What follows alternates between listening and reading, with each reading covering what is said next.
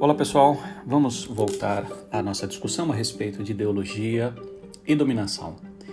No primeiro áudio, nós vimos como se dá o processo da ideologia a partir de uma perspectiva marxista, de uma perspectiva crítica.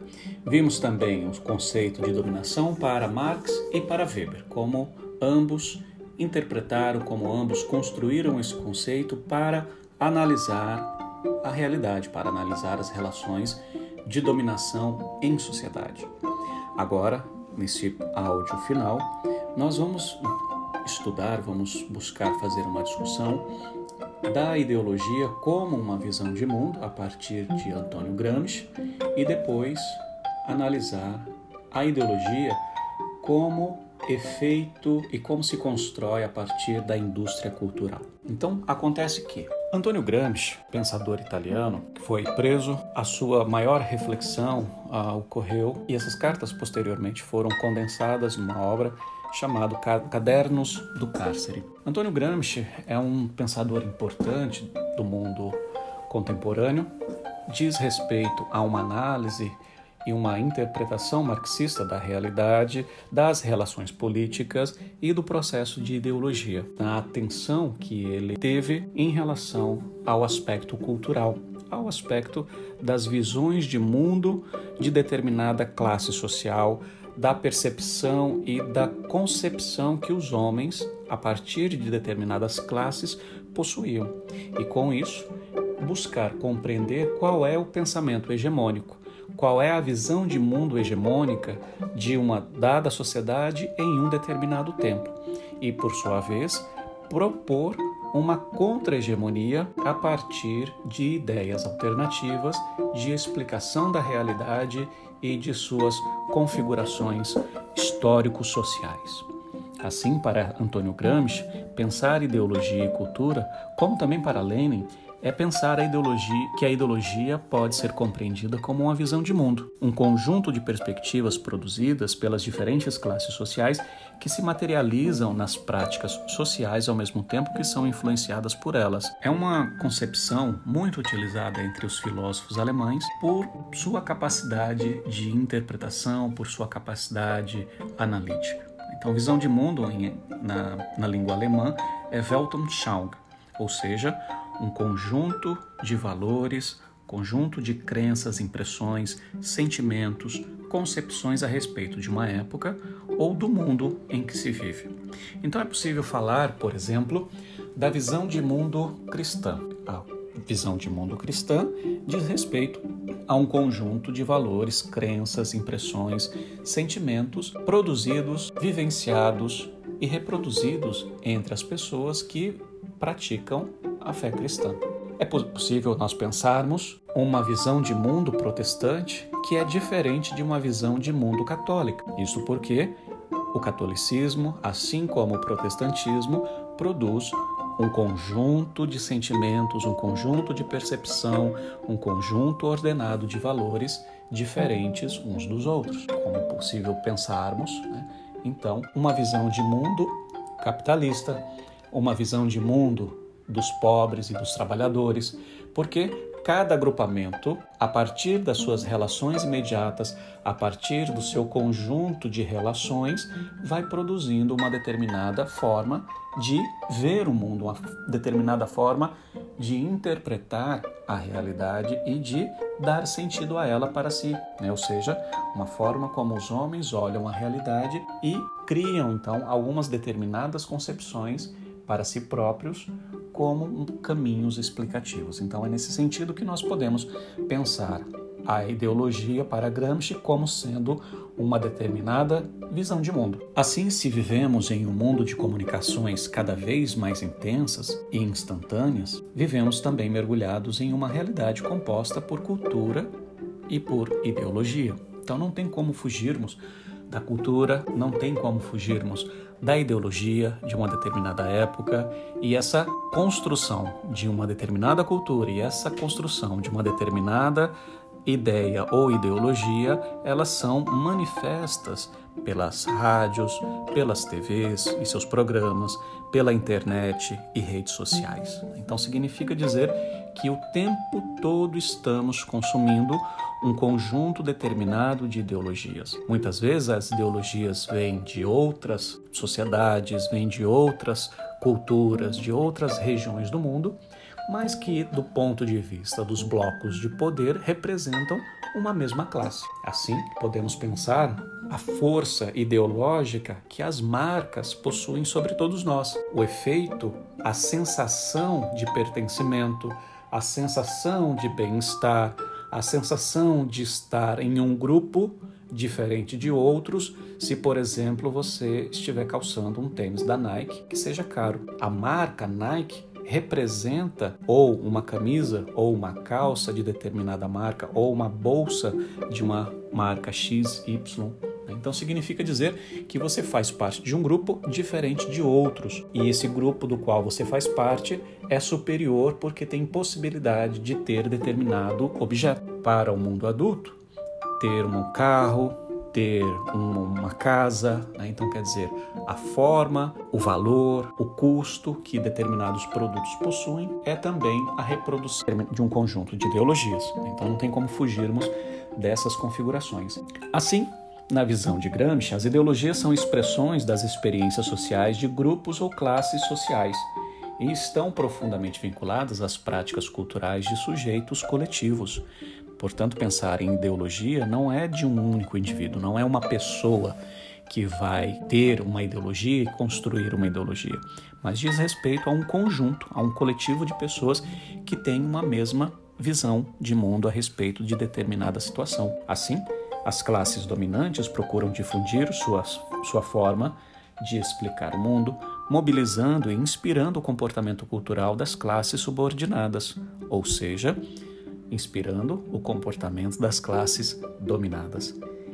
Isto é o que o pensador italiano chamou de hegemonia, ou seja, aquele pensamento que está sendo reproduzido pelas pessoas pelo grupo ou pela classe que constrói determinadas formas de ideias ou de ideologias, mas também essas mesmas ideias, essas mesmas ideologias sendo reproduzidas em outras classes que estão na condição de dominados. Vamos pensar da seguinte forma: quando nós tomamos, por exemplo, um grupo de empresários, industriais, donos de grandes comércios, defendendo determinada legislação em relação à flexibilização das leis dos trabalhadores, dentro da lógica, dentro dos interesses, dentro da perspectiva desse coletivo, lutar por essa flexibilização faz sentido, na medida em que, por outro lado, nós temos os trabalhadores que vão sofrer as consequências desse processo de flexibilização.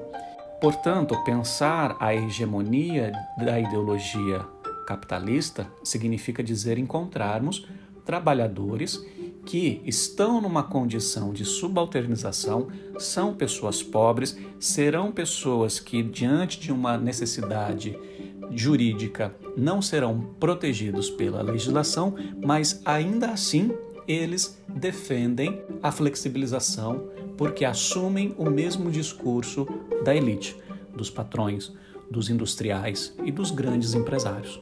Então significa dizer que um pensamento hegemônico é um pensamento que atinge a todos, que está tanto na classe que constrói quanto na classe que está na subordinação. Portanto, hegemonia significa dominar pelo convencimento, pelo exemplo, sem propor coerções, sem propor violência. Portanto, é uma estratégia de persuasão.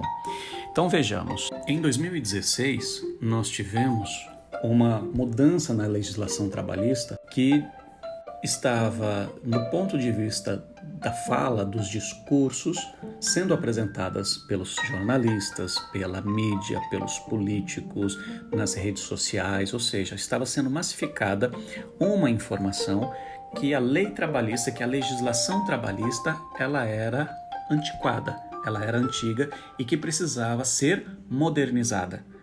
E aí eles justificavam porque a modernização da legislação trabalhista vai trazer segurança jurídica aos empregadores e eles, com maior segurança jurídica, vão abrir mais vagas de trabalho. Por sua vez, os trabalhadores serão melhor remunerados. Então, nós precisamos produzir, nós precisamos reformar a legislação trabalhista, permitir terceirizações em todas as instâncias.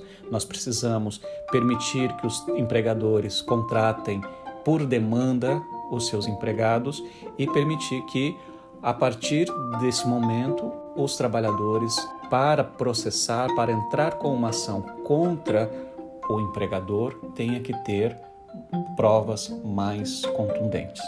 Então, as pessoas, ouvindo essas falas, essas ideias, por meio de palavras que dão um sentido de qualidade, oferecem uma forma de proteção, oferecem uma ideia de avanço, as pessoas assimilaram e muitos trabalhadores acabaram produzindo a defesa deste projeto, a defesa da reforma trabalhista. No entanto, os fatos históricos comprovam que essa flexibilização na verdade, não produziu nenhum benefício aos trabalhadores. Muito pelo contrário, trouxe maior desemprego, trouxe maior quantidade de trabalhos informais, porque a partir da flexibilização das leis trabalhistas, os empregadores adquiriram ainda mais força, liberdade para demissões e para contratação de formas menos custosas para si, no entanto, com salários mais baixos para os trabalhadores. Então, o que, que nós temos? Nós tivemos um processo de convencimento, nós tivemos uma imposição de um determinado grupo social via o Estado, ou seja, a criação de uma legislação específica, sem que houvesse uma reação dos trabalhadores. Por que, os trabalhadores não não reagiram porque eles foram convencidos de que aquela legislação lhes faria bem. Eles acreditaram que aquela legislação traria benefícios, então eles foram convencidos. E nesse sentido, a manutenção do poder do empregador sobre a vida dos trabalhadores sem uma coerção, sem necessariamente haver uma imposição por meio de armas, por meio de força, somente na palavra, somente no discurso, na imagem. Assim, a ideologia tem por objetivo integrar as massas na ordem social por meio do livre consentimento, ou seja, fazer da sua visão de mundo o senso comum das massas. Assim, não há crítica ao modelo social, nem aos privilégios e benefícios da classe dominante, senão críticas genéricas aos governos, aos políticos e a autoculpabilização pelos seus fracassos. Assim, nós podemos entender que a ideologia ela tem essa capacidade de convencimento. Assim, a ideologia tem por objetivo desviar a atenção das pessoas e tem a capacidade também de convencer as pessoas de determinadas ações e não proporcionar a reação, a crítica àqueles que de fato estão produzindo ações específicas na sociedade. E nesse sentido, as pessoas são manipuladas, numa certa medida, as pessoas são convencidas de que o problema não está na sociedade, o problema não está na forma de relação social, ao invés de jogar toda a análise, de produzir uma interpretação concreta dos fenômenos sociais.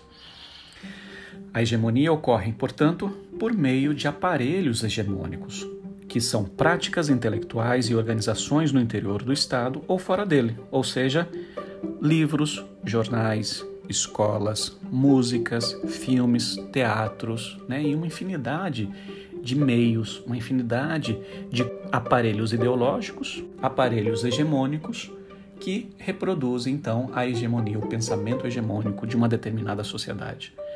Então nós encontramos, por exemplo, reformulações da, na educação. Nós encontramos aulas sobre empreendedorismo, seja nas escolas elitizadas, onde os filhos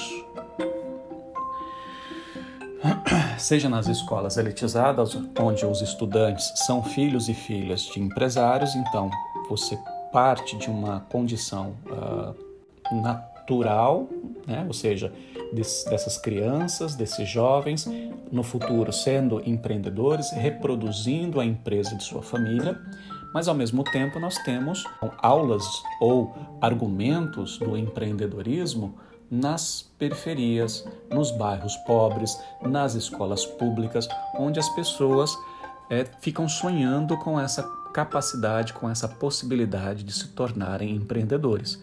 Então a pessoa abre qualquer negócio e ela já é empreendedora, ou seja, ela já assume um comportamento, já assume uma visão de mundo como se fosse empresário, como se ela pertencesse à classe dominante, como se ela pertencesse aos ricos.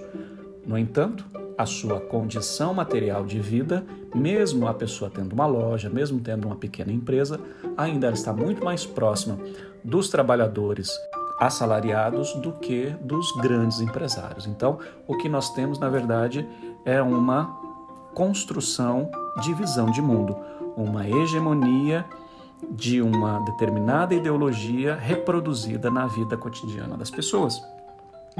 Visto dessa forma, a ideologia não pode ser compreendida como o lugar da ilusão e nem o lugar da mentira, ah, mas a ideologia deve ser vista como um espaço de dominação que não se estabelece somente pelo uso da força do Estado, ou seja, pela polícia, pela, pela multa, né, pela, pela sanção estabelecida pelo Estado. Mas é uma dominação que também se dá numa direção de uma moral, a moral do trabalhador, de ser extremamente honesto, de ser, de não ser preguiçoso, de não é, mentir. Né? Então essa a, a moral ela tem um efeito também na dominação, assim como também há aspectos filosóficos, as ideias filosóficas, ideias políticas, grupos intelectuais ou que se apresentam como intelectuais na sociedade, as pessoas que se colocam como influenciadoras. Esse conjunto de formas, esse conjunto de ideias, esse conjunto de pessoas fazem parte dos aparelhos hegemônicos que perpetuam a dominação de uma classe sobre as outras em uma determinada sociedade. Assim, utilizam de elementos culturais de cada povo, ou seja, cada cultura, cada sociedade é, tem a sua própria cultura manipulada no sentido de perpetuação da hegemonia. Mas o interessante de Antônio Gramsci, além de produzir uma reflexão que explica esses caminhos do, da hegemonia, explica essa condição de ideologia, é importante também as suas reflexões a respeito da contra-hegemonia, ou seja, de uma reação a estas produções ideológicas, uma forma de pensamento alternativo no sentido de proposição de crítica teórica, de crítica social, de crítica filosófica dessas ideias e apresentar a realidade como ela é de fato. Assim, pensar a contra-hegemonia é pensar que uma que é a ação das classes dominadas em resistência às ideologias dominantes é assumir e manifestar os ideários e ideologias das classes trabalhadoras, contrapondo por meio de outras formas de pensar, outra forma de agir, outra forma de interpretar a realidade, de certa forma, de projetar outras relações sociais. Então, nós temos a ideologia dominante, que é a ideologia da classe dominante. E ao mesmo tempo, nós precisamos nós temos uma ideologia da classe dominada que diz respeito aos interesses, diz respeito às lutas, diz respeito a uma condição de uma consciência para sair dessa situação de subalternização, sair dessa condição de dominado e ter olhares para a emancipação. Então, a contra-hegemonia é projetar, é criar, é refletir a realidade com uma perspectiva futura de uma outra sociedade, com uma perspectiva futura de outras relações sociais diferentes desta que está posta, mas sim para chegar a um modelo de sociedade justa, igualitária e não de exploração e de dominação de uma classe por outra. Então, com isso, nós temos né, a concepção de Antônio Gramsci muito importante para a reflexão. E esse é um dos motivos no, dos quais grupos uh, de pensadores religiosos, participantes de programas, né, têm criticado tanto as proposições gramscianas, as proposições marxistas, porque na verdade esses grupos eles fazem parte do grupo de ideólogos para a manutenção da sociedade desigual como ela está. Então eles fazem críticas, produzem mentiras, produzem falsidades, produzem uma determinada visão sobre determinados intelectuais para afastar as pessoas desta leitura, desta interpretação, porque uma compreensão da realidade, desde a sua materialidade, desde as condições reais de vida, faz com que as pessoas tenham clareza e permite que as pessoas ampliem a sua consciência diante das desigualdades e dos problemas sociais. Mas a ideologia não se dá tão somente de forma explícita ou por meio das ideias. No entanto, a ideologia não ocorre única e exclusivamente por meio de uma hegemonia do pensamento via aparelhos específicos, né? aparelhos de ideológicos, como a escola, como a televisão, como jornais. É preciso compreendermos também um conceito muito importante que nos ajuda a perceber a ideologia numa outra dimensão, ou seja, indústria cultural. Indústria cultural diz respeito a um conceito criado a partir de 1947 por dois filósofos alemães, Theodor Adorno e Max Horkheimer. Eles criaram esse conceito para explicar o fenômeno da exploração comercial e a vulgarização da cultura, como também a ideologia da dominação. Então, Indústria cultural, um conceito fundamental para compreendermos a produção e a reprodução da ideologia. Nesse sentido, as empresas interessadas em lucratividade começaram a produzir bens culturais para as massas. Desta forma, tais produtos culturais não representam mais a classe, mas representa uma homogeneização que recebe o nome de cultura de massa, que, por sua vez, cria subjetividades unificadas. Então, estamos dizendo aqui, estamos dizendo que quando analisamos a palavra cultura, cultura diz respeito à construção, à manifestação de um determinado povo.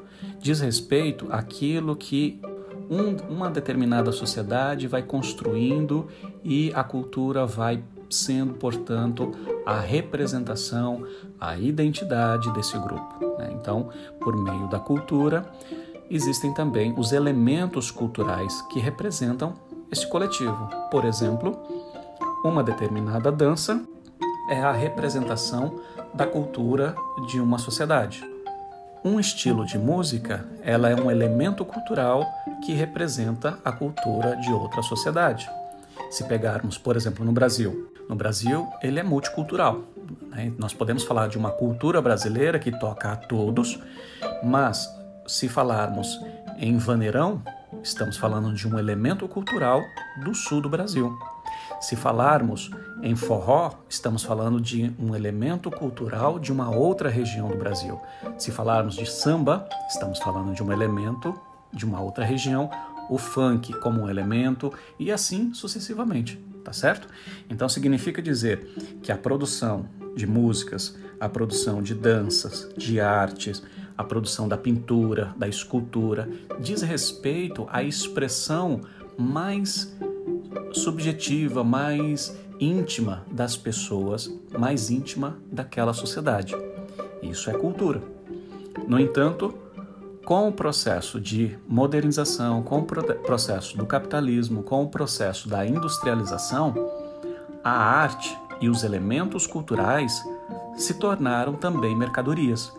E com isso, então, agora existe uma indústria que produz cultura ou uma produção de elementos culturais que não mais tem o objetivo de expressar os anseios, a forma e a esperança desse povo, Agora, a indústria cultural produz alguns elementos culturais, a música, filmes, teatros, dança, shows, né? não com o interesse de elevar a consciência, não de manifestar emoções, não de produzir reflexões.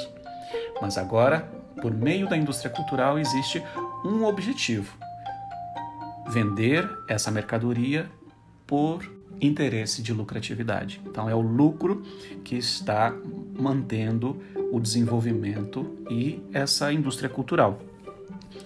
Agora, essa indústria cultural, por sua vez, ela não produz alguns elementos para uma determinada classe específica, não representa um determinado grupo específico. O que Adorno e Horkheimer eles identificaram é que a indústria cultural, ao produzir elementos culturais, ela tende a fazer uma massificação, ou seja, produzir em série uma determinada, um determinado elemento cultural para que seja consumido por todos, independente da classe, independente da raça, independente da região. Então nós temos uma indústria cultural que massifica um mesmo elemento e quando esse elemento ele é massificado, ele perde as subjetividades, ele perde a característica, ele perde a sua singularidade, então ele se torna um produto vazio, um produto sem conteúdo.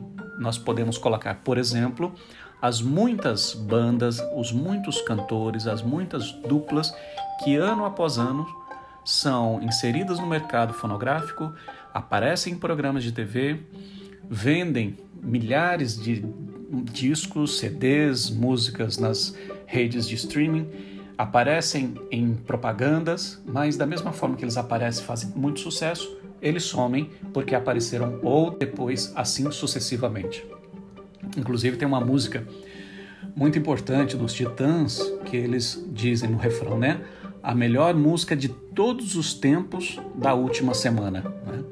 Então é uma crítica muito contundente sobre essa indústria cultural no campo da música, na criação de cantores e cantoras famosos e famosas, mas na mesma medida que eles aparecem, eles somem, ou seja, eles cumprem um papel de produzir lucro para os empresários, para os gerenciadores desse, desse, desse grupo, mas esses gerentes, esses empresários têm tantos outros, e assim vai massificando. Então, quer dizer, nós temos uma produção musical que elas no final das contas, dizem a mesma coisa, estão dentro de uma mesma perspectiva, estão dentro de uma mesma batida sonora, né? então não há diferenciação e todo mundo está consumindo porque isso não produz reflexão, atrai tão somente o hedonismo, ou seja, só atiça e supre uma necessidade de prazer das pessoas, mas não produz nenhum tipo de reflexão, porque uh, não há interesse de produzir reflexão, mas tão somente de consumir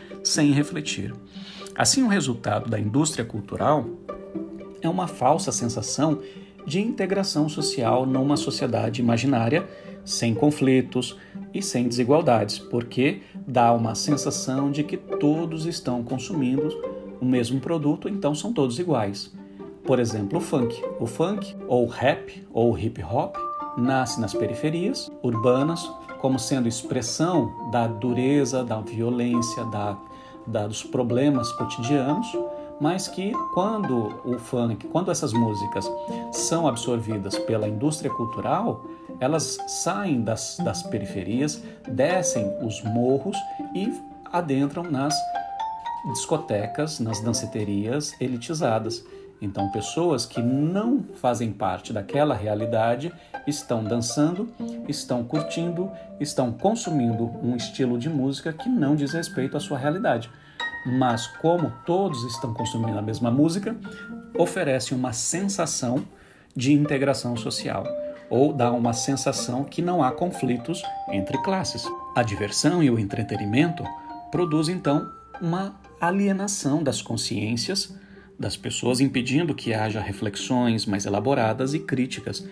Assim, o entretenimento age como uma anestesia que proporciona conformismo, proporciona aceitação da realidade em suas múltiplas desigualdades. Assim, a indústria cultural proporciona em todos nós uma espécie de ditadura do prazer, ditadura do entretenimento, onde o que mais interessa, o que mais importa é se divertir, é entreter, é descansar, é não pensar. Ou seja, vivemos no modelo de sociedade, vivemos num tempo de anestesia, porque já basta as, os problemas do nosso cotidiano. Então, no momento que eu não estou na, no trabalho, que eu não estou na escola, que eu não estou nas atividades sérias, eu preciso de entretenimento. Então, eu só quero diversão. E ao querer só diversão, nós fugimos então de uma reflexão e de uma observação da realidade. Então, por isso, uma sociedade alienada e alienante. A necessidade de consumo, caracterizada pela insaciabilidade, está intimamente ligada à difusão da ideologia capitalista pela indústria cultural e pelos meios de comunicação de massa. A diversão mascara os conflitos existentes na sociedade, assim reforçam a naturalização das situações de opressão, desigualdade apresentadas nos filmes, novelas e séries. Então significa dizer que o, nós consumimos um produto, nós, por mais que tentemos escolher determinados produtos, eles têm uma certa singularidade, ou seja, são produzidos de forma massificada por uma empresa, por uma indústria que está sob uma lógica de lucro e que eles escolhem o que a gente vai consumir.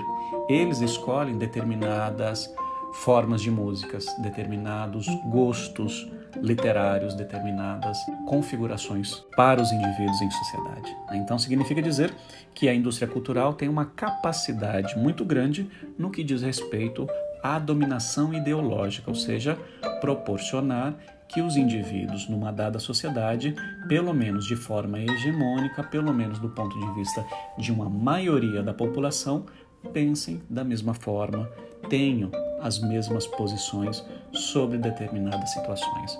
Assim não fica difícil nós imaginarmos, por exemplo, críticas a determinados partidos, críticas a determinados políticos, assumindo determinadas posições políticas e assumindo determinadas uh, a determinadas ideias ou ideologias políticas mediante a um processo de ideologia, mediante a massificação de uma mesma informação cotidiana e que, a partir de um determinado momento, as pessoas assumem essas formas, essas ideias como sendo suas e como sendo verdadeiras e positivas. Então a ideologia, ela tem a capacidade de nos convencer, de nos tornar coniventes com um conjunto de práticas e um conjunto de ideias. Então, é preciso fazer sempre essa conexão entre ideologia e dominação.